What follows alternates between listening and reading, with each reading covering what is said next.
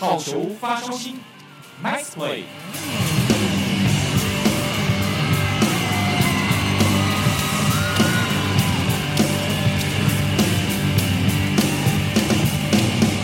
Hello，听众朋友们，大家好，欢迎收听本周的好球发烧星，我是子敬。哇，其实这个礼拜应该说未来可能都很无聊，为什么无聊呢？因为呃，中华职棒日前宣布无限无限期的停赛，让其实非常多的，其实包含子敬都非常非常的觉得，嗯，晚上好像少了一件事情，或者是假日少了一件事情。尤其我们汉声呃假日都有在转播中华职棒的赛事嘛，那突然觉得，哎，这件事没有了，突然好像感觉疫情真的有那么严重。不过真的还是要叮咛大家啦，就是疫情当前还是要小心，因为毕竟。这个守住了，我们之后才会有呃很很好的比赛可以看，或者是其他的休闲活动。那本周的内容呢，因为疫情的关系，至今也没有办法前往球场去采访球员了。那我们这周的主题呢，我们邀请到，呃，我们会分成上下两集啦，我们就来分享，呃，我们中华队这次五强一的阵容预测。那很荣幸邀请到就是大家。呃，应该都还蛮熟悉的。我们汉声的主播陈军代阿代来跟我们聊聊他心目中的最佳中华队与以及未来这个五抢一的走势啊。我们就赶紧来跟军代聊聊我们这次的五抢一的主题吧。好，今天很高兴邀请到大家，对他应该都不陌生。我们在假日转播的时候呢，都会听到他的声音，尤其是他的那个。热血主播，他曾经是我们汉森热血主播的第一名，从一三年就开始了嘛，对不对？很久以前的第一名，没错啊。不过陪伴我们这么多年岁月，说真的，功力有进步吗？应该有吧。你看，我相信这个我们 应该有，我们很多的听众应该都还蛮支持我们军代。哇，我不小心我讲出来了，你自己介绍一下你自己好了。好，大家好，我是汉森的中华职棒主播陈军代，那你也可以叫我阿代啦。哦，那我自己呢，也是一个 podcaster，我自己有两个 podcast，一个是运动一言堂，一个是运动世界趴。哦，所以大家有兴趣的话，都可以去听一听。我在里面会有比较多的发挥，这样子。等等一下，等一下，我没有说要要帮你 push 节目吗？我就直接夜配啊。哦，哦对啊，没错没错，因为其实军代也在我们在 podcast 上面的排行也很前面。啊，你没有你前面呢？好有发烧线前面。我我我还没到那边，我还没到那边。OK OK。尤尤其是我蛮喜欢你跟曹老师的吐槽一个单元嘛，对，带你吐槽？对，其实我觉得蛮多中华之棒的球，哎。中华职棒球迷都可以去听听看，尤其是你今天不管是在运动，哎、欸，应该说不，今天不管是在棒球还是在运动，都可以听听看。就是除了棒球之外啦，还是有一些其他的运动项目，没错，可以多拓展一些。既然都要 push 了，那你就自己再讲一下你的 YouTube 的频道吧。哇，你你好，我好喜欢这个主持人哦，我对你真好，对你真好，帮我争取福利。对我自己还有一个 YouTube 频道叫阿戴阿荣，那那是我跟我女朋友一起弄的一个频道，这样子。里面呢，我们会邀请到很多以前可能退役的职棒球员。那我们目前大部分会先找的是投手了，请他来投投球啊，然后我以捕手的角色头上戴摄影机来做接捕，让大家看一看，所以他以前的，呃，他现在的投球威力大概是什么样子。那当然，在投完之后，我们还会有一个访谈，让大家了解他们现在的一个现况啊，还有他们的一些故事，或者是以前对这个职棒球员可能有哪一些的疑问，我们也都会在节目当中来铺露出来。没错，名字你还没讲，阿戴阿荣啊。频道名称是阿泰阿荣哦，原来是阿泰阿荣，但 是单单元名称是捕手视角。哦，我们有一个捕手视角这样的单元。哦，因为因为实在瞬间太多字了，一下子太多名字有点有点记不住，没关系，听众朋友，我在最后的时候会帮大家整理一下我们军代。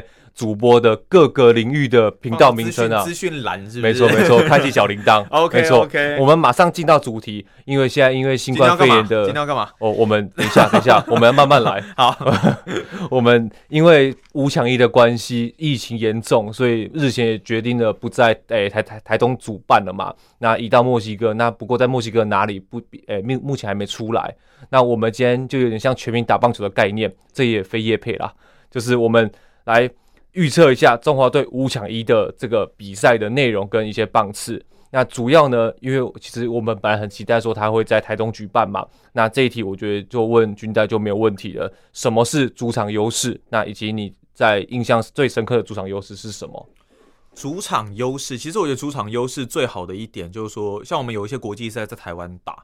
我觉得最棒就是你身边、你身后的那一些人，全部都是支持你的球迷，他们为你加油、振奋、呐喊。尤其像我，因为我是从两千零三年那时候开始看纸棒，是那个时候的加油方式跟现在其实有点不太一样。那个时候敲锣打鼓跟口号的呃一致性会比现在我觉得更好。彪哥时代，对对对对，彪哥时代，那时候敲锣打鼓啊等等。那现在可能比较多会是呃啦啦队应援来带动气氛这样子。我觉得没有好跟坏，但就是不同的一个方式。所以其实有很多的外队在来到台湾的时候会觉得不太适应，因为有在美国看过球的应该也知道说，他们其实看球是一种休闲很 casual 的一个呃生活方式，然后可能进去就是跟旁边的人聊聊天啊，然后喝喝啤酒啊，吃一点小东西。就很休闲的在享受这场比赛，比较不会像台湾这样子很奋力的、很振奋的去呐喊加油这样子的一个方式，所以我觉得台湾这样子的方式对其他外队来说会觉得很不适应。那这个就是我们的一个主场优势。那你如果要说我们的主场优势最有印象深刻的，其实，在每一次重要的国际赛在台湾举办的时候，我都觉得印象是很棒的。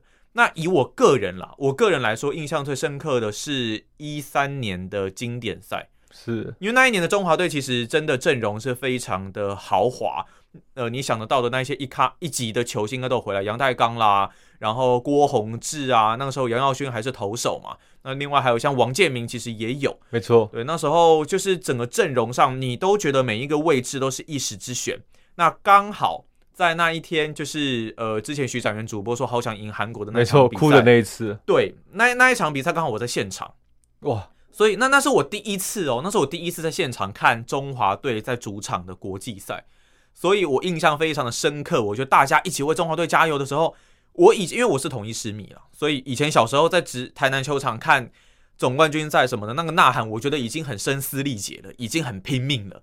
但没有想到到现场之后，那个真的就是。你是发自内心的在拼命的帮中华队嘶吼加油的那一种感觉，尤其是，呃，我忘记第几局了，韩国有一个跑者要回来，就会被高志刚挡在本垒的那个 play，哇，那个真的是非常非常的令人振奋哦。那我就会想说，如果两千零八年八强的三我在现场，我应该是整个嗨到爆掉。是高国辉打全垒打那个感觉，对，然后还有张建明回传本垒那个无敌铁金刚叶军章守住本垒，没错哇，没错那个直接冲撞那个。我光看荧幕就已经热血沸腾了。隔天，因为那时候高中嘛，隔天去班上还会一直骂加拿大。没错，没错。所以那那种印象，那种主场优势，我觉得这几届都是让我印象其实非常的深刻的。那像是刚呃子敬有讲过说，呃一五年一五年十二强的时候，呃对古巴的比赛，没错没错，那是我自己印象最深刻。尤其那时候我记得那那个 play 缠斗蛮久了，然后尤其最后一个比较偏高的红中的球。那林志就是直接轰出去，我看到休息室，其实呃，我觉得轰全垒打让我不意外。那让我比觉得比较感动的是，休息室每个人眼睛就看着外野，球飞出去了，尤其真的出去的时候，阳岱钢跳的都比还是比谁都还高兴。我，那个时候直接一个算是世仇，一个血恨，尤其那时候是 Mesa，就是古巴队的总教练嘛。对、嗯，哦，那个时候他整个脸都很臭，而且他要先对郭彦文先故意保送，没错，就是第二次喽，对，然后抓林志胜这样。这个是我近期觉得说。最诶、欸，在中华队的比赛里面，非常，这是说真的有点流泪的感觉了啦。对对，对，没错。那没错，那马上进到第二题，心目中的最佳的中华队阵容，这个呢，就是这个说真的，我们就以每个人都在巅峰时候，或者是说每个都在你心目中最好的那个时候，那尤其就是全民打棒球选卡的概念。没错，我觉得。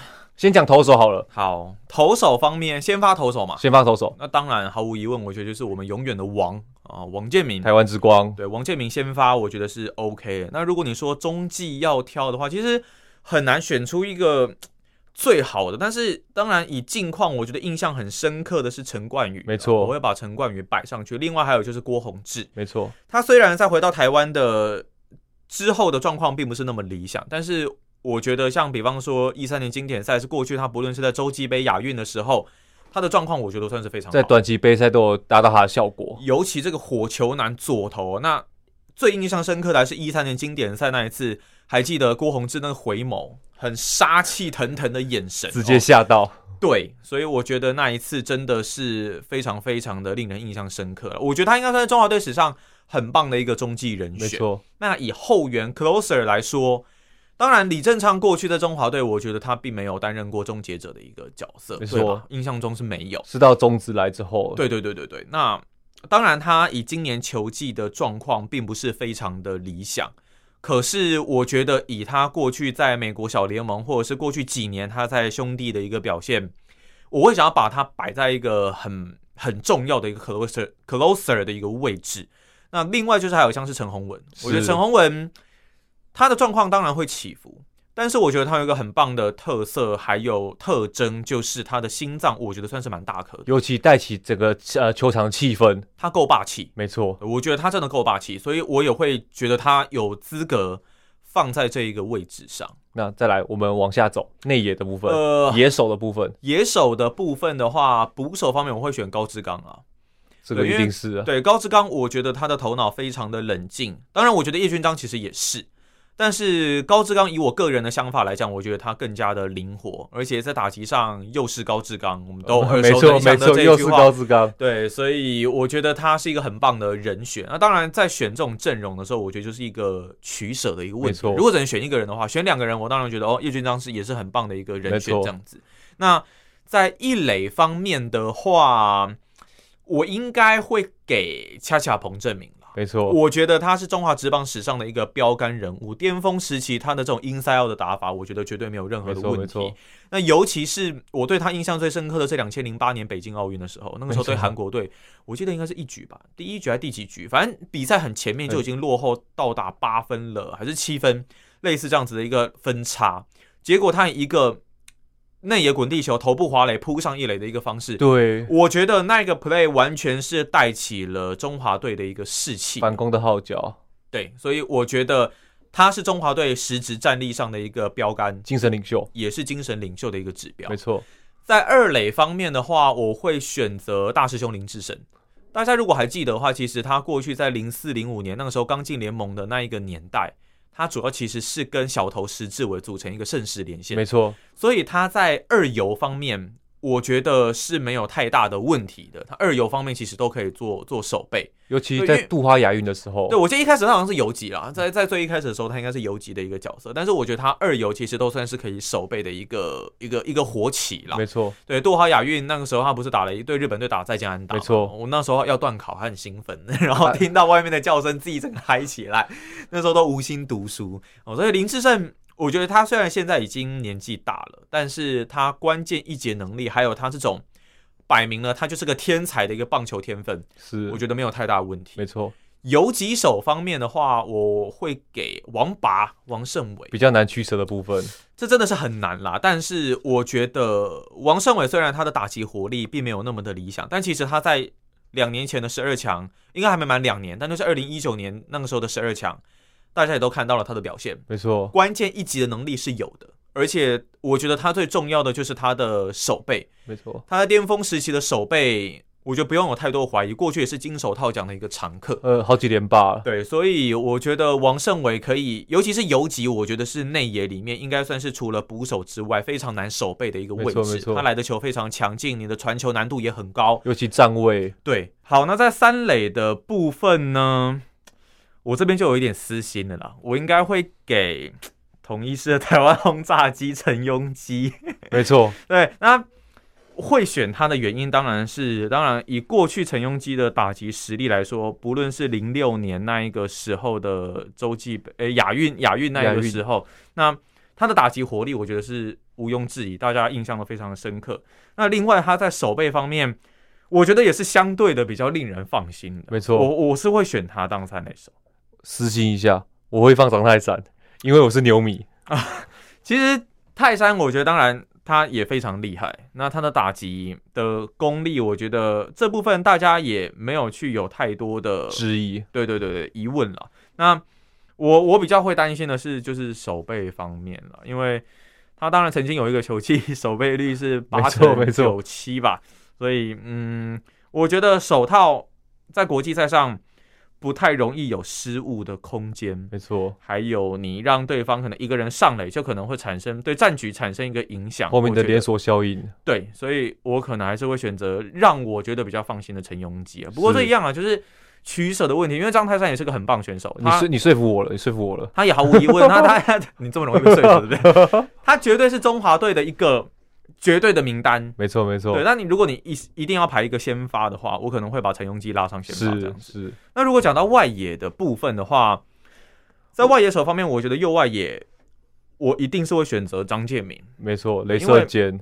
他对雷射尖非常厉害，尤其我刚刚讲的零八年八强三对加拿大那一个长传本垒非常惊人的一个演出，我觉得这就已经在球迷脑海中烙下一个非常深刻的印记，无法忘记了。对，那而且他除了守备之外哦，我觉得他每到国际赛，大家不都说他从火哥变炎哥，对，对，对，不然就变不然就变一哥，四个火嘛，对对对，就越来越火。就他的状况，尤其是他在打这种前段棒次。哦，我觉得是很很厉害的。先先突破上垒。对，那如果以中外野来说的话，如果要选先发的话，我可能会放阳岱钢。咦？怎么说？因为杨代刚，我觉得他打开路先锋是一个很适合的角色。他在他在还没有受伤的时候，是是是，对他的选球，还有他的适时一棒的能力，或者是他有时候神来一棒开路先锋，直接给你夯一发阳春炮。我觉得他的。棒子是我在看这些开路先锋的时候，我觉得是很火烫的一个棒子，没错，表现是非常好。那他的手背，我觉得在他没有受伤的时候，也没有必要有太多的怀疑了。当然，跟林哲轩之间其实是很很挣扎的，伯仲之间呢。对，所以如果真的有替补人选的话，我觉得林哲轩是绝对首要的一个替补，因为他的手背，我觉得应该算是目前中华职棒的中外野手里面，我觉得算最顶尖的一个选手。就算你纵观。整个旅美这样子，他过去也是旅美球员嘛。是那个时候在红袜小联盟体系的时候，他其实代表中华队打国际赛，他的表现都是非常的突出的。尤其八强三那个时候，或者是在其他的一些国际赛的时候，他在外野飞扑啦，各种啦，就是你都会觉得球打到中外野，好像都有出局的一个机会。没错，没错。对，那。当然，林哲轩我觉得他强项是守备，但是杨代刚我觉得他棒子再更好一点，没错，我可能会把他拉上先发。左外野来说的话，其实我因为我 DH 一定是放陈金峰，这个没话讲。对对对，因为他打击，当然他已经是台湾里面打击非常好的一位选手，甚至可以说最好。对，那但是相对于手棒子，他的手背可能比较没有那么的突出。没错没错，左外野我应该会放高国辉，我我是就全盛时期的高国辉来说。没错没错选卡概念啊，对，因为那个时候的高国辉，当然他的身形是比较灵活一点的，所以他在左外野的手背，我觉得是有一定的水准，没错，不差。那基本上外野的角落，大家也都知道说，左外野可能是会让你棒子比较大只，但是你的手背比较没有到这么突出的选手，可能会比较站在类似这种角落的一个位置啦。那以高国辉来说，我觉得他棒子绝对够大，够大。那他之前的手背，我觉得也有一定的水准，所以我会把他放在左外野。那 DH 就是我刚刚说的，就是陈金峰。陈金峰，没错。好的，相信我们听众朋友们一定还没听过瘾，我们戴哥的精辟分析啊。不过不要紧，我们把节目分成上下两集，我们就下周再见啦。呃，希望疫情可以早日控制，希望下礼拜在听的同时，我们的确诊人数都已经下降了，那就。呃，听众朋友们务必小心，我们下周再见喽。